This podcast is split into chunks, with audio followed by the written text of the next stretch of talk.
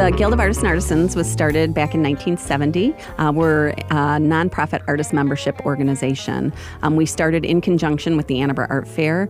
Art Fair had been going on for about 10 years at that point, and uh, we were kind of the uh, anti art fair. We were the young student artists who weren't getting into that show, and they decided to set up on the Diag at the University of Michigan. And so we worked with the university to create this organization that gave other artists a voice, the ability to come together and, and actually work towards a greater goal uh, for the artist's benefit. Some of the craftspeople and then student artists who weren't getting into the show felt like it wasn't representative of the real art that was out there. And so they set up blankets and things on the diag and just started to um, display their work there. The university came in then and saw the need for something like that and asked some organizers to get together and help create this other fair that then moved over to East University and kind of grew from there.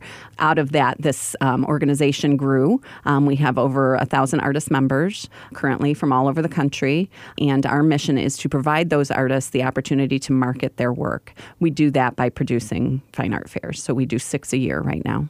The reason we're talking is that coming up this week is going to be the 44th uh, Common Ground Birmingham Street Art Fair happening in downtown Birmingham.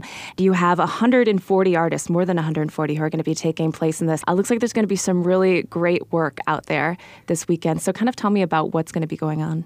So, we have some great stuff going to be there. We have uh, wonderful 2D work, painting and photography, drawing. Um, we also have some fun mixed media things, people working with reclaimed um, wood and uh, metals and things like that. We have jewelry. Uh, that's always one of my favorites. We have clay, fibers, and you name it, it's going to be there. So, in the number of years you've been doing this, you've probably experienced a lot of art fairs and talked to a lot of artists and talked to a lot of people who want to buy good art, yes. local art especially. Yes. So tell me about that relationship between uh, these artists who are at these fairs and, and talking to potential customers it's really a great thing to, to see happen um, when an, uh, an, art buyer comes in and connects with an artist and their work. Um, art is such a, a personal thing, um, and that's one of the wonderful things about art fairs is that they bring them out to the community. We're bringing the art to you. Um, you can walk in, you can learn about the artists, make that personal connection, and it means so much more than say walking into someplace and just grabbing a quick painting to throw over your fireplace or whatever.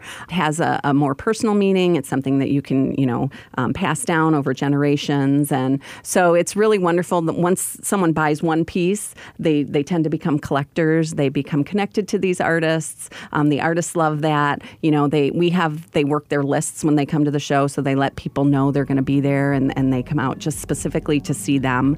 Um, they'll go and do personal installations afterwards, so they start to become build relationships with people. So it's really uh, it's really wonderful to watch you get to walk in and and actually learn what went into that piece. And like I said, you you build a, a relationship to the artist and to the piece that you have in your home now.